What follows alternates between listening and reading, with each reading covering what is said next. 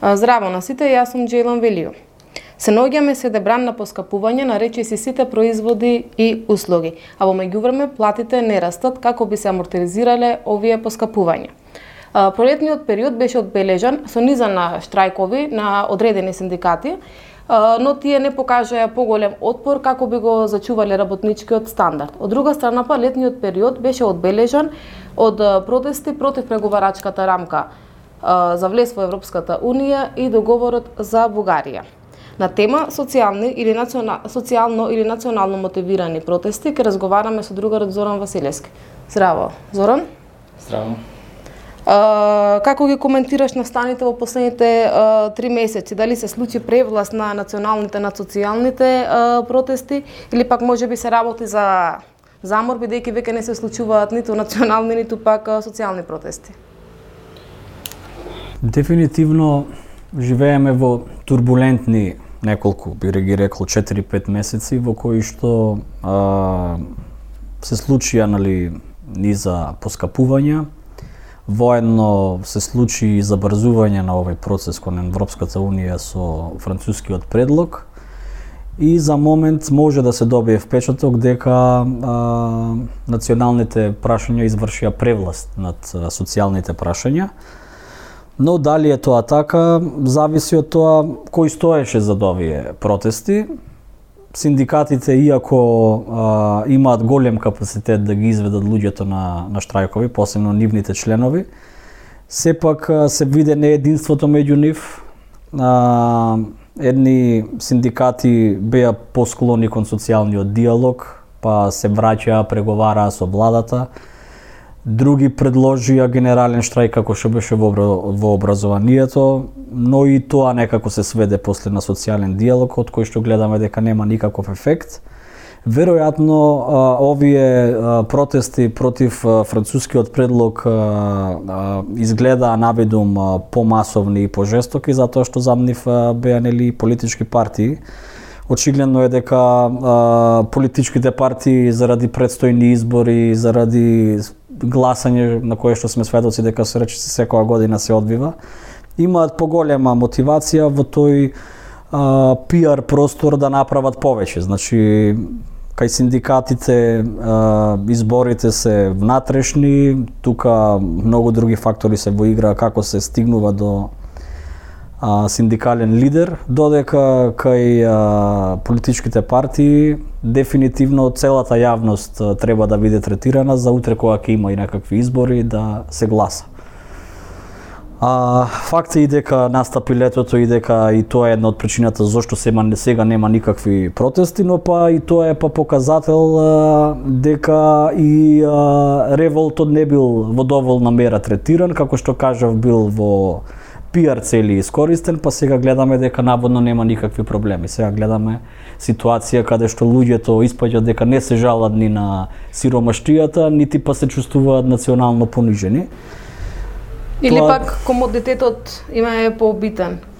Да, или едноставно не се успеало да се изнесе сиот народ на улица. Значи, тука во стратегијата, во начинот на обраќањето, во свесното создавање поделби меѓу луѓето, ќе покаже периодот што следува што било и зашто било. Добро. А, најавени се дополнителни поскапувања. А, значи најавено е дека електричната енергија ќе поскапи од септември, дека парното ќе поскапи, горивата дополнително ќе поскапат и се останато, но од друга страна пак не гледаме никакви најави од страна на синдикатите и политичките партии за некој поголем отпор за таа состојба. Наспроти тоа се најавува референдум. И што мислиш ти во наредниот период ќе се разбудат ли синдикатите или пак ќе имаме и референдум и двете како кој е твоето мислење? Сложено е тоа прашање. Да се предвидува па макар и блиската иднина, но ако земеме предвид дека оваа држава од 90-та кога го разгледуваме периодот навака како Република Македонија, а, и тогаш во екот на транзицијата се чинеше дека а, на граѓаните им се сервираат а, решавањето на големото национално прашање, затоа нели имаше и референдум 91 година. Значи, тогаш ние веројатно повеќето што сме на возраст некаде од 30 до 40 години бевме ученици и директно не памтиме што се случувало, но од кажување памтиме дека сите наши родители тогаш се соочуваа со отпуштање од работните места, со пропаста на самоуправните предпријатија, но онаа наде што ја имаа дека влегуваме во ново доба на евроатлански интеграции со самостојна држава, веројатно ги мотивираше да излезат масовно и да гласаат нели на тој референдум. Така да не е чудно што синдикатите дефинитивно покажуваат многу помала активност од партиите. Јас во предходното прашање, она што го начнав, беше проблемот што дури и да речеме во моментов национално понижените македонци или класно понижените работници, мислам дека не гледа ни една политичка опција или синдикат што искрено се застапува за нивните интереси, затоа што најнаш биваат охрабрени дека кој знае што ќе се случува, ќе имаме, не знам, жешка пролет, жешко лето, не знам каква есен, а подосна гледаме дека е, кога веќе се нафатиле тие актери политички и синдикални да го да ги третираат тие прашања, најнаш се гледа неискреноста, затоа што навидум изгледаат единствени кога се застапуваат за некое прашање, но ако се следа прецизно, прецизно на пример пролета, ако се следеа а, какви се реакциите на синдикатите, лесно можеше да се забележи дека многу побитно име да докажат кој е најрепрезентативниот, кој е најдобриот синдикат, па меѓу себе, нели, малте не и не, тежок збор се навредува, но се рчка, народски кажано, као дека другиот е крив што ете сега нема генерален штрајк. Че сметаш дека не им е битно на синдикатите благосостојбата на работниците и извојување на некое право, Абсолютно. туку дека тоа што го кажува се надпреваруваат.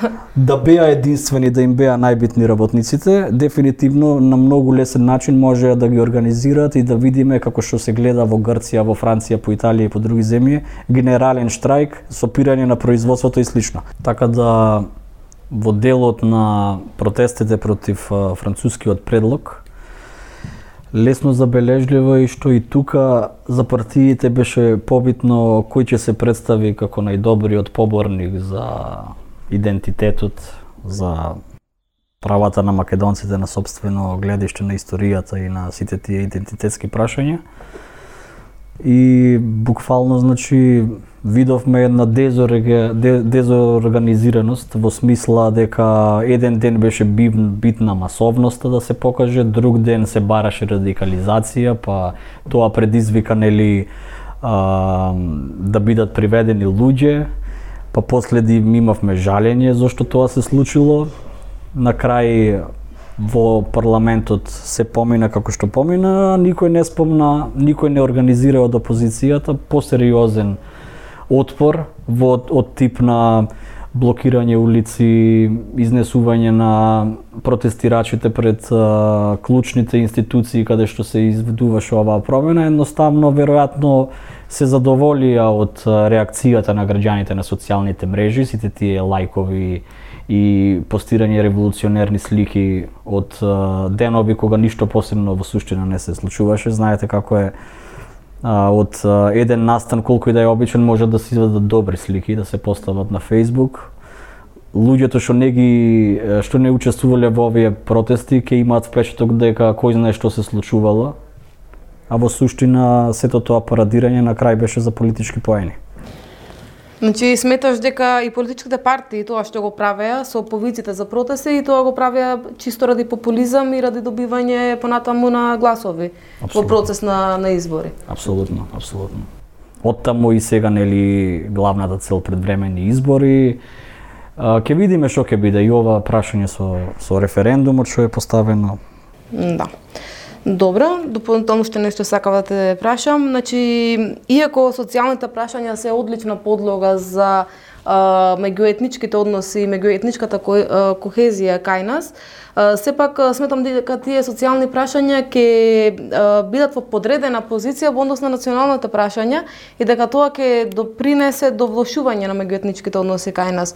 Што сметаш во однос на тоа? Дали бидејќи сепак ние моментално имаме некоја фаза на подобрување на меѓуетничките односи, но секогаш кога се појавуваат прашања од национален интерес, некако се прикажува дека двете страни, двете етнички страни нема можност за соработка, за соживот. Да. Така и, што се добива. Така разбирам, се да. добива.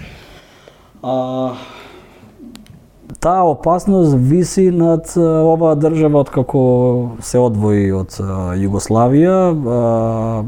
Треба да се подсетиме дека на првиот референдум албанците во голем дел го бойкотира или целосно подосно имавме референдум пред а, а, колку години е за, територијал, за територијалната поделба, каде што само етнички македонци излегоа на тој референдум и не се достигна цензусот, 2004 или 2005 мислам дека тоа беше. Подосно имавме уште еден референдум 2018 во кој на некој начин со бојкот се изрази а, незадоволството, да И сега имаме повторно значи, предлог за референдум. И тука има интересни размислувања од сите што се сега ги разгледувам тие што се против францускиот предлог. Дел од нив сметаат дека со тоа што се бойкотирал на референдумот 2018 година, дека тие го кажале својот став дали за Европската унија, дали за преспанскиот договор и дека тогаш сметаат дека ја завршиле својата работа, дел од нив. Други па сметаат дека џабе е да се организира референдум затоа што ќе биде фингиран и слично, додека трети сметаат дека мора да се одржи. Јас во тоа ја гледам а, поделбата во опозицијата, предизвикана од оно што претходно го кажав, трка по политички поени, Иако е а, референдумот а, највисоко демократско право каде што директно се одлучува, мислам дека таа а, тоа неединство и тоа и таа конкуренција меѓу себе. Знаете, секогаш конкуренцијата прва е во својот табор, кој ќе се покаже дека е предводник на отпорот. И мислам дека во, во тој дел ќе видиме доста а, задни игри, доста стратегии што и како да се прави и а, сметам дека а, низ реториката што ќе следи, а, уште поголеми зидови ќе се крејават меѓу етничките заедници, затоа што нема ни една политичка опција способна, ќе кажам, значи способна, за да, за да ги обедини и македонците, и албанците, и турците на една страна да а, да, да им укаже и тие да го прифатат како свој ставот дека условите наметнати се нефер, ни една друга држава кандидатка членка ги немала. Туку во трката за политички поени гледаме големо користење на национал романтизам, национал шовинизам.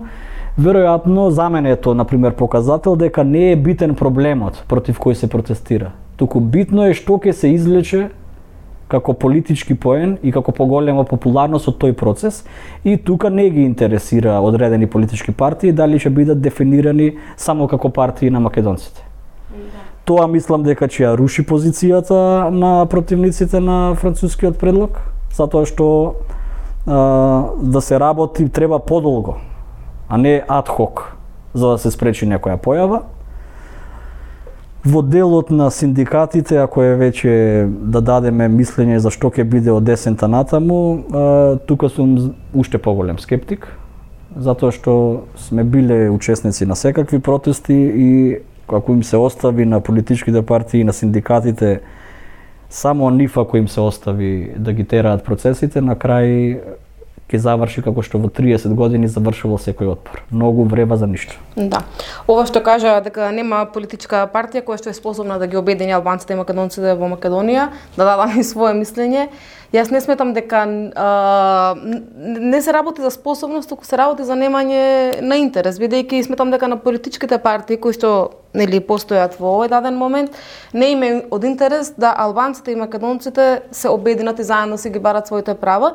И тоа го гледаме и од изјавите на функционери на политичките партии кои што дават доста националистички изјави. масло во огнот, да. да, користат националистичка риторика од двете страни, значи и долеват масло на огнот и повторно албанците и македонците остануваат разединети и не сплотени во барањето на своите социјални права со, со ова би завршил во потврда на она што го кажа, дека од тоа се согледува дека а, не ги интересира достоинството на луѓето, дури и а, кога се спомнува дека некој бил национално понижен, треба да се гледа дали е и човечки понижен. И луѓето мислам дека тоа го гледаат. Видовме секакви протести, Не видов јас лично а, дека а, од местото каде што се организира протестот, во радиус од 1 километар има луѓе што пијат кафе. Значи не ги третираат тие луѓе. Они си имаат зацртано која им е целната група, кој треба да ги гласа на избори, пошто реториката е национална, тогаш и тоа им се дава на луѓето. На долг план се губи и секакво достоинство и секаква надеж за промени затоа што луѓето гледаат дека има некакви лични интереси врз позади сите тие големи наративи. Да. Апсолутно, луѓето веќе почнуваат да се пробудуваат. Добро, Зоран, ти благодарам што гостуваше денес во Гласни идеи, ги сподели твоите гледишта околу овие прашања. Па, почитувани гледачи, за повеќе емисии следете на YouTube каналот Гласни идеи.